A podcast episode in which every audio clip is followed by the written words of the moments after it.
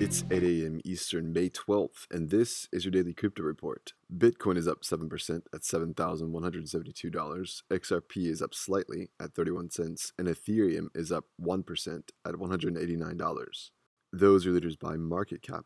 Top gainers in the last 24 hours Bloom up 51%.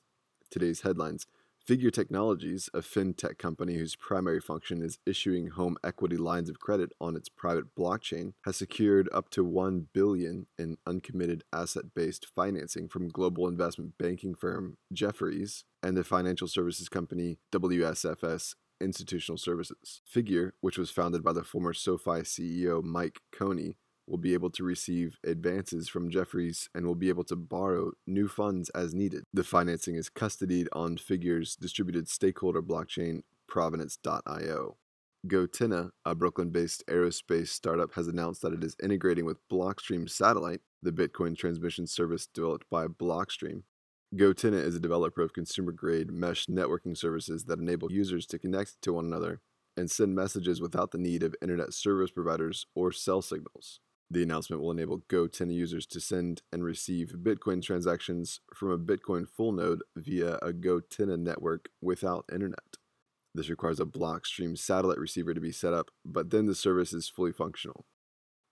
Well, reports are showing that Quadriga CX, the beleaguered Canadian crypto exchange that collapsed after the death of its CEO at the end of 2018, has just 21 million in assets but owes creditors as much as 160 million. This latest update coming from Ernst & Young suggests that the defense of Quadriga's co-founder that the money was just inaccessible in a cold wallet is beyond unfounded. We'll keep bringing updates on this story as they arrive.